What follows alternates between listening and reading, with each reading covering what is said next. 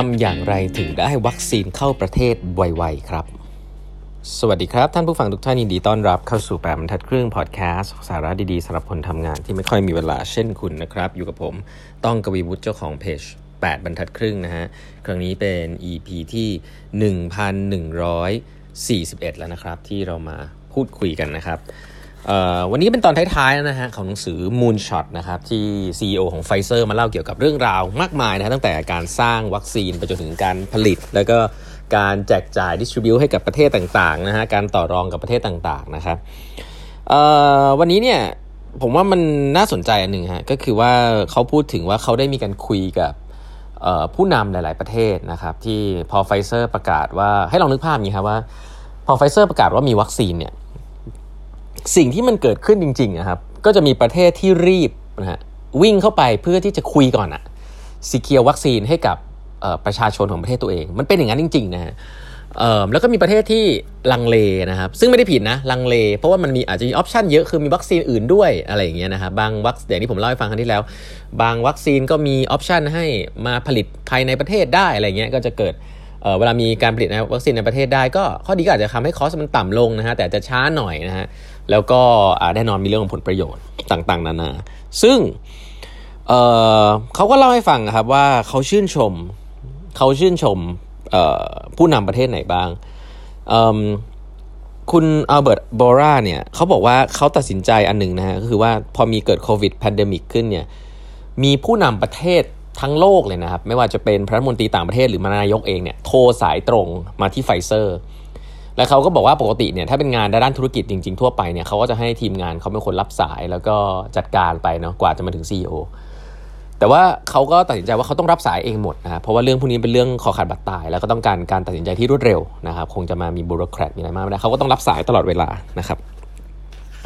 นอกเหนือจากประเทศที่อย่างอย่างเราก็จะทราบแบบประเทศที่แบบอยู่ใน list อย่างเช่น หรือประเทศที่มีมีกำลังซื้อใช้คำนี้แล้วกันเนาะเออครับแล้วก็บอกไปแล้วว่าประเทศที่รีบจองเลยก็จะเป็นพวกประเทศพัฒนาแล้ว อย่างเช่นญี่ปุ่นอเมริกาอังกฤษนะฮะประเทศในแถบยุโรปนะฮะ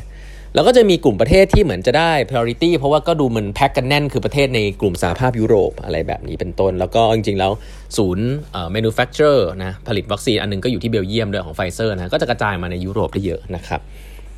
แต่เขาบอกว่าเขาประทับใจคนผู้นำของประเทศหนึ่งฮะเป็นเป็นประเทศที่เป็นบ้านใกล้เรืองเคียงมากๆนะฮะกับกับประเทศอิสราเอลซึ่งเป็นบ้านเกิดของของเขาด้วยนะครับของของของตัว CEO เองด้วยเนี่ยประเทศนั้นคือประเทศอัลเบเนียนะครับประเทศอัลเบเนีย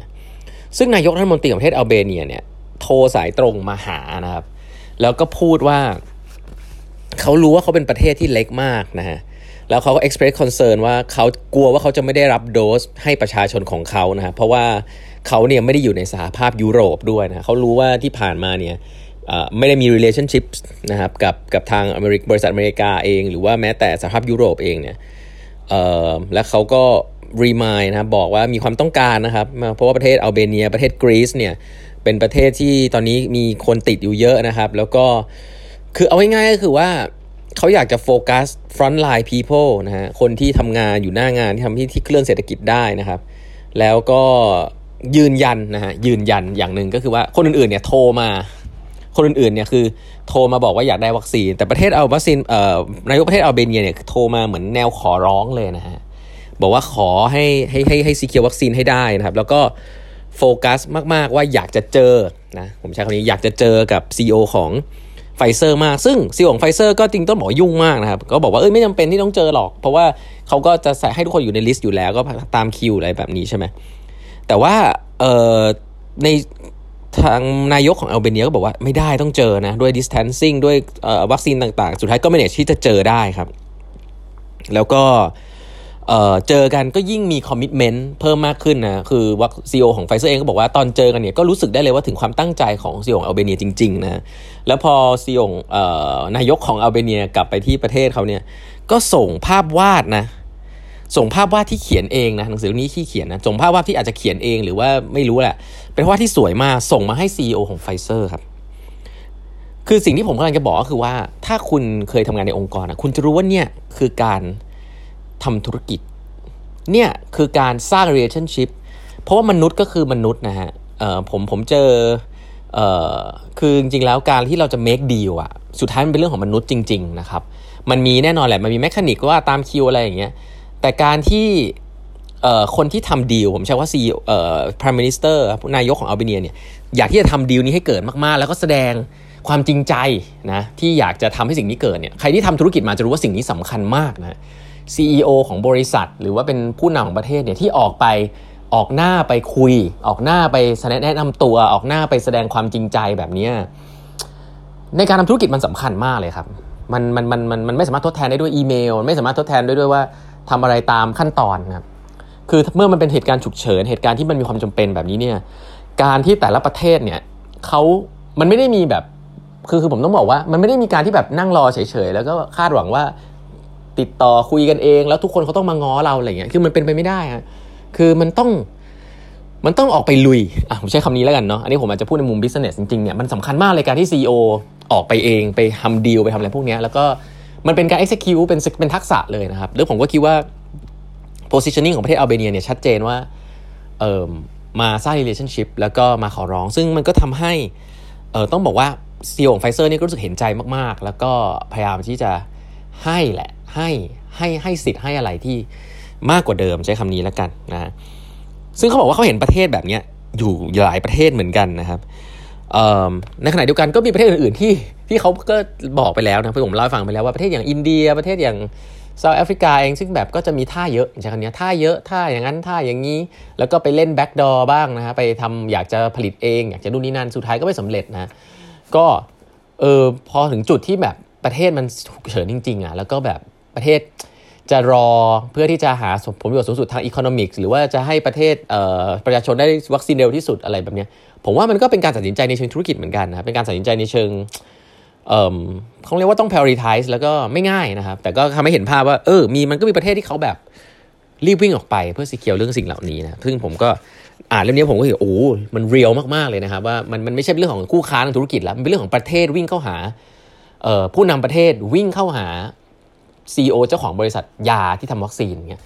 ผมก็คิดว่า อืมในถ้าภาพโพสิชันมันเป็นอย่างไงจริง ๆ มันก็ต้องทำแบบนั้นแหละนะฮะก็น่าสนใจนะครับประเทศหนึ่งซึ่งได้รับการชื่นชมมาก ๆ จากไฟเซอร์นะอันนี้แหละท่านจะทราบก็คือประเทศอิสราเอลนะประเทศอิสราเอลเนี่ยถ้าทุกท่านจำได้เนี่ยเป็นประเทศที่มีสามารถฉีดวัคซีนได้เร็วที่สุดประเทศหนึ่งในโลกนะครับแล้วก็ต้องบอกเป็นวัคซีนไฟเซอร์ แล้วก็ด้วยเหตุเหตุเหตุผลไหนรู้ไหมฮะเหตุผลเพราะว่าท่านประธานาธิบดีเนทันยาฮูนะท่านท่านเคยได้ยินเนี่ยคือเก่งมากนะครับเขาบอกว่าประธานาธิบดีเนี่ยไวมากแล้วก็ proactive มากนะครับคือไปคุยกับ CEO ไฟเซอร์แล้วก็เวลาตัดสินใจอะไรก็เอานักกฎหมายเข้าไปด้วย 2 คนคุยทีเดียวจบ ทีเดียวจบ make deal หมดเลยนะฮะเหมือนเหมือน CEO ของประเทศเลย ก็ต้องบอกว่ามันฉุกเฉินจริงๆ ไม่ต้องมาเข้ากระบวนการ process อะไรเยอะแยะเต็มไปหมดเพื่อปกป้องตัวเอง คือนายก ออกไปคุยเอง make deal เอง จบ deal เองได้นะฮะแล้วก็ CEO ของไฟเซอร์ก็พิเศษมากเขาบอกเขาก็คุยกับหลายประเทศที่มันมีกระบวนการอะไรเยอะแยะเหมือนคุยก็ไม่จบสักทีอะไรแบบนี้ก็เขาบอกว่าเขาชื่นชมประเทศอิสราเอลมาก ซึ่งนายกเนทันยาฮูนี่สุดยอดนะครับแล้วเขาก็เลย make deal กันนะฮะก็คือว่านายกของอิสราเอลเนี่ยประธานาธิบดีอิสราเอลเนี่ยบอกว่าอยากจะ ทำให้อิสราเอลเองเนี่ยเป็น sandbox นะฮะก็คือว่าอยากให้เอาวัคซีนมาลงให้ได้เยอะที่เยอะๆนะฮะแล้วก็จะ provide data provide ข้อมูลต่างๆนะแบบมีระบบนะอิสราเอลเนี่ยเป็นประเทศที่มีระบบระเบียบเรื่อง Data ดีมาก ให้กับไฟเซอร์ด้วยนะครับก็กลายว่าเป็นเป็นประเทศที่วัคซีนจะไปลงก่อนนะครับก็เป็นเป็นยื่นหมูยื่นแมวกัน แล้วก็เอาข้อมูลต่างๆ ซึ่งประเทศอิสราเอลก็เป็นประเทศที่ไม่ใหญ่มากก็ยิ่งดีนะครับกลายว่าไอ้ผลลัพธ์นะฮะ Data ตัวหนึ่งซึ่งบอกว่าเฮ้ยคนที่ฉีดวัคซีนไปนานแล้วเนี่ยจะมีภูมิคุ้มกันที่ต่ำลง มากกว่าคนที่ฉีดวัคซีนไปเมื่อไม่นานมานี้กลายว่าเป็นเป็น action อันหนึ่งว่าต้องมีเข็ม booster นะครับซึ่งเกิดขึ้นสิ่งนี้เกิดจาก Data เกิดจากการ interpret data แล้วการทำวิจัยร่วมกันนะครับของไฟเซอร์กับประเทศอิสราเอลนะว่าอ๋อมันเป็นอย่างนี้เองนะครับก็เลยเป็น practice ออกมาให้กับประเทศที่อย่างพวกเรารู้ว่าต้องมีเข็ม booster นะทุก ๆ 3 เดือน 4 เดือนอะไรเงี้ยก็เกิดจากการทดลองนะครับ ซึ่งประเทศอิสราเอลก็ผมว่า strategy ชัดเจนนะก็เข้าไปเพื่ออยากได้วัคซีนก่อนแล้วก็ provide data ให้กับไฟเซอร์อะไรเงี้ยเรื่องเหล่านี้ผมคิดว่า ใช้ creativity นะฮะ คือมัน คือเราเราชอบมองว่าในเชิงธุรกิจเนี่ยมันเป็นเรื่องที่ต้องทำใช่ไหมทำ business development ทำอะไรอย่างเงี้ย แต่พอเป็นเรื่องของระดับประเทศนะฮะ เราจะพอคิดว่ามันมีกรอบมีอะไร แต่จริง ๆ แล้วผมเห็นว่าอ่านหนังสือเล่มนี้ทำให้เห็นว่าผู้นำจริง ๆ แล้ว ไม่มี sky is the limit ครับ มันก็เหมือนการ make deal นั่นแหละ คุณมีอะไร คุณก็เอาไปให้เขา แล้วดูว่าคุณอยากได้อะไรจากเขา เพราะฉะนั้นสิ่งเหล่านี้เนี่ยผมคิดว่ามีความสำคัญมากๆเลยนะครับ เดี๋ยวครั้งต่อไปเนี่ยจะเล่าสรุปให้ฟังว่าโอ้เอ่อ ทำมาขนาดนี้แล้วเนี่ยมันมีบทเรียนอะไรบ้างนะครับ ก็อันนี้คือหนังสือ Moonshot นะครับที่